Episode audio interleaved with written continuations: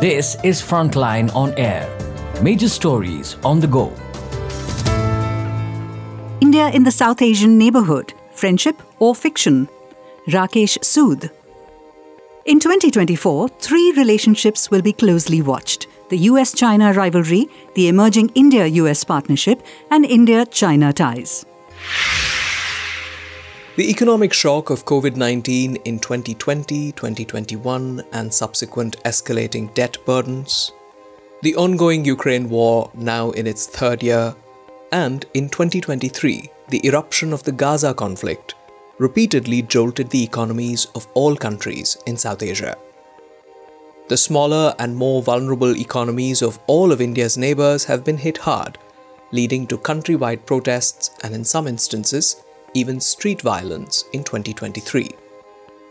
Maldives just had its election in September, and in 2024, all South Asian countries, except Afghanistan and Nepal, are scheduled to go to the polls, adding a degree of political uncertainty to the mix.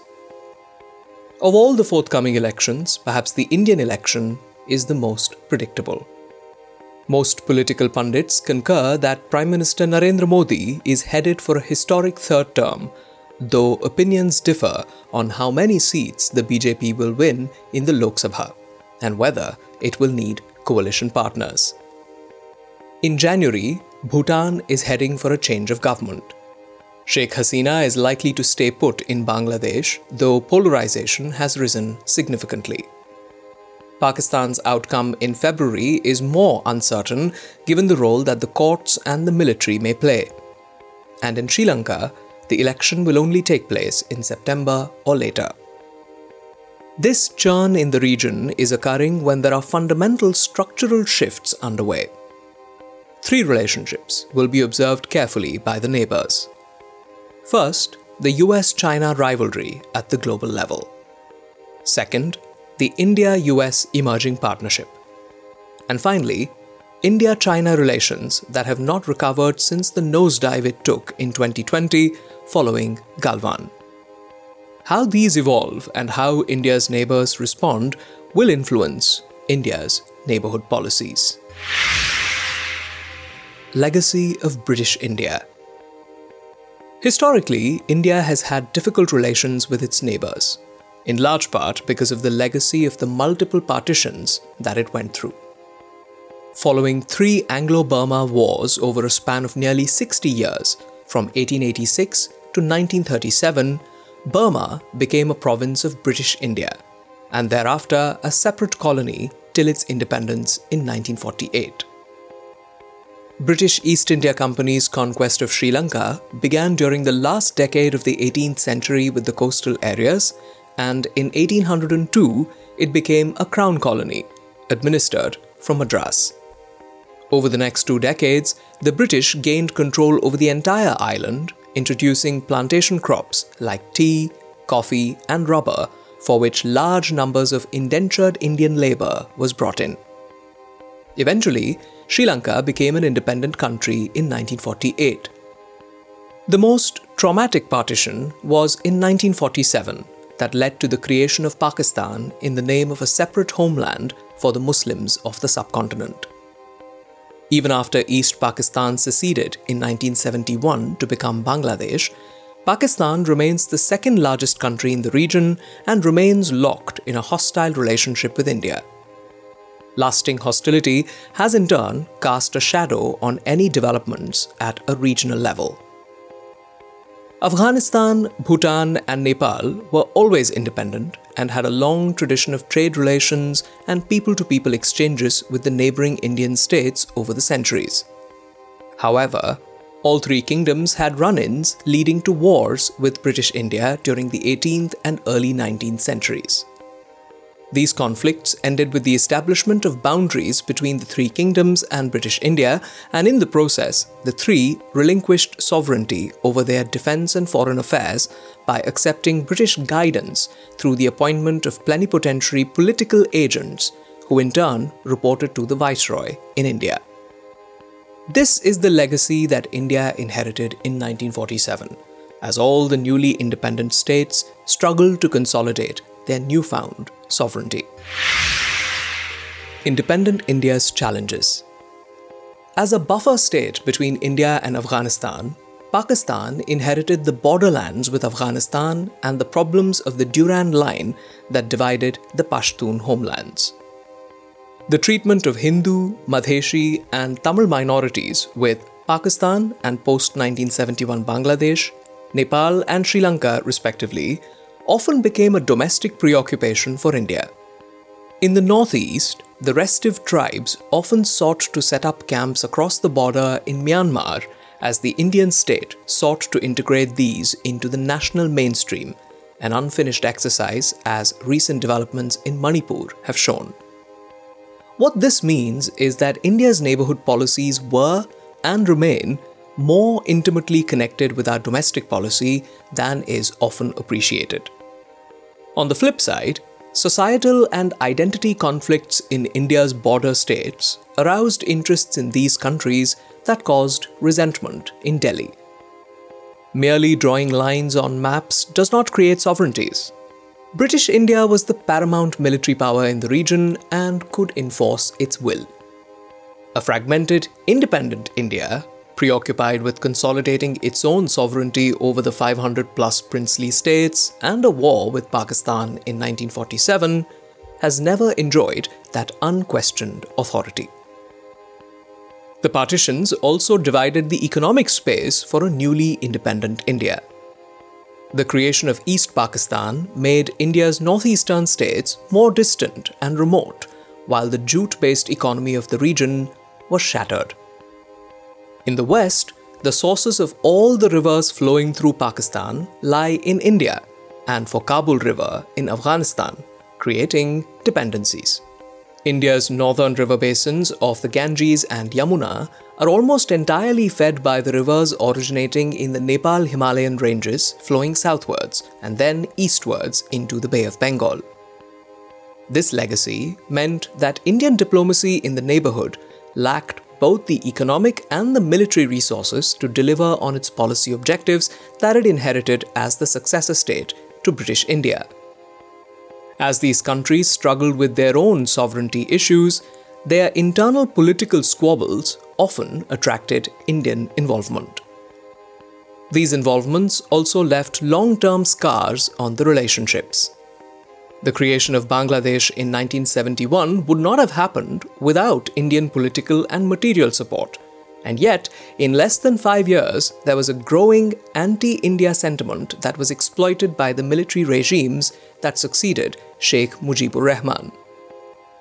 The struggle by the Tamils for their rights in Sri Lanka led to a violent insurgency, and the ill advised deployment of the Indian peacekeeping force in Sri Lanka 1987 to 1990 still rankles deeply.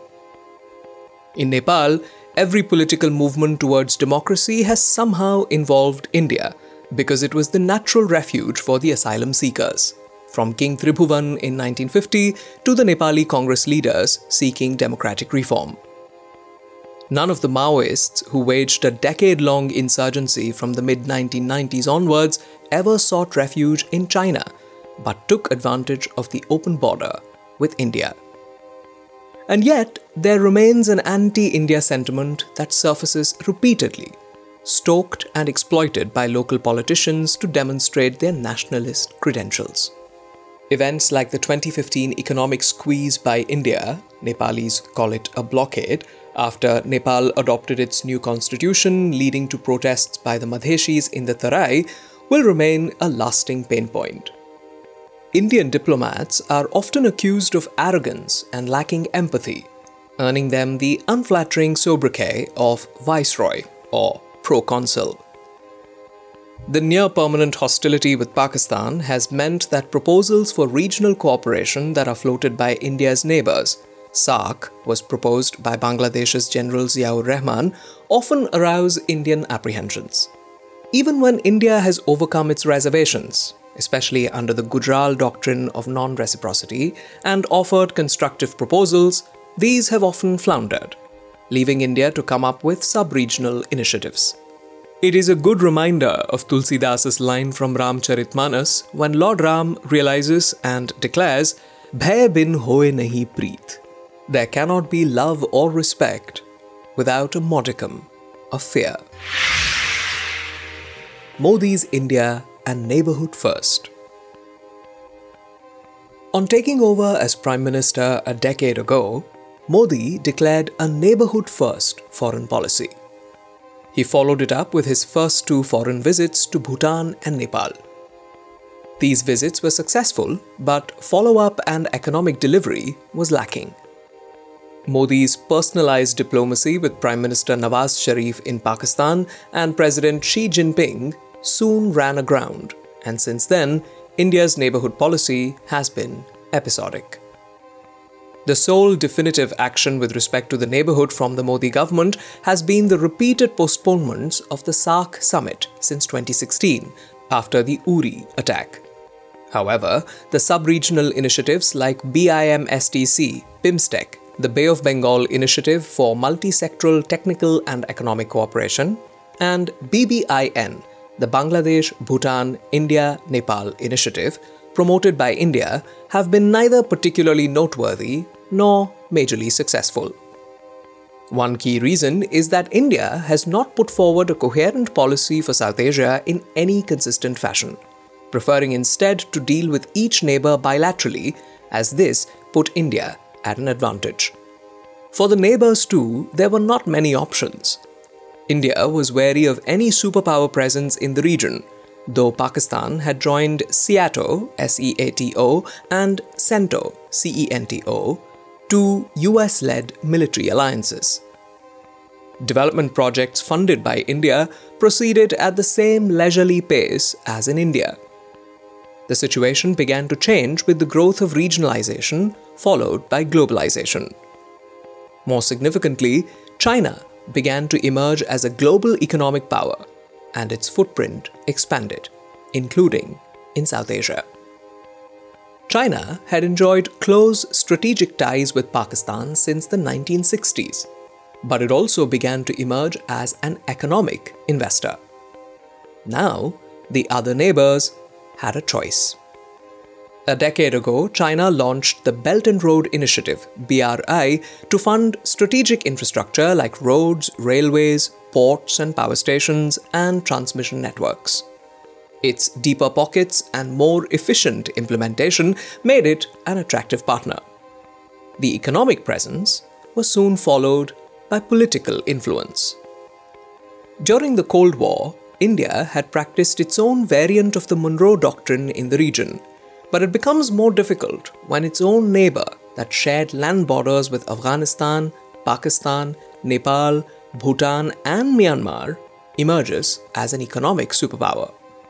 Further, China did not have the complicated legacy of British India in the region and the intertwined minority ties with South Asia.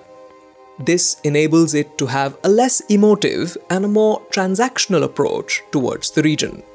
In the last three years, there is a noticeable backlash against the BRI in South Asia and elsewhere, but Chinese presence in the region is now a reality. During the last decade, Modi has been changing India's image and how it is perceived. From kinetic retaliation for terrorist attacks originating from Pakistani territory to the alleged targeted assassinations of Khalistani terrorists on foreign soil, from doing away with Article 370 to an open espousal of majoritarianism and Hindutva, Modi wants to be the architect of transforming a soft, indecisive India to a more self confident, assertive, and muscular Bharat. A third Modi term will sharpen and strengthen these trends. India's neighbours are sensitive to the changes as these are filtered into the neighbourhood policies. Election season in 2024. The Maldives election last September brought in President Mohammad Muizzu, who had fought on an India out platform to distinguish him from his predecessor Ibrahim Solih, who had governed with an India First policy. Muizzu's first announcement was to seek the removal of the 70 odd Indian military personnel deployed there to maintain and operate two helicopters and a Dornier aircraft gifted by India. In December, he decided to pull out of the 2019 bilateral agreement for cooperation in hydrology, following it up by skipping the Colombo Security Conclave that includes India, Sri Lanka, and Mauritius. Since the introduction of multi party democracy in Maldives nearly two decades ago, every elected president's first foreign visit has been to Delhi. Muizzu has already visited Turkey and Dubai and is now scheduled to visit China. Parliamentary elections due in 2024 might offer India some comfort, but it is too soon to predict. Sheikh Hasina is poised to win a historic fourth term in Bangladesh in the elections scheduled on January 7th. The main opposition party, BNP, is boycotting the polls and has mounted street protests. A harsh government crackdown has provoked criticism in the West. India has three key demands protection of minorities, no support to anti India elements, and connectivity. Sheikh Hasina has been responsive in varying degrees on all three. At the same time, she has maintained close ties with China. As India China rivalry sharpens, her challenge will be to avoid too close an embrace with either, while not crossing India's red lines. The final round of Bhutan's parliamentary elections is due on January 9th, and the options will be between former Prime Minister Tshering Tobgay 2013 to 2018, or former civil servant turned politician Dasho Pema Tshewang. The question here is the progress in boundary talks with China, which resumed last year after being frozen since the Doklam crisis.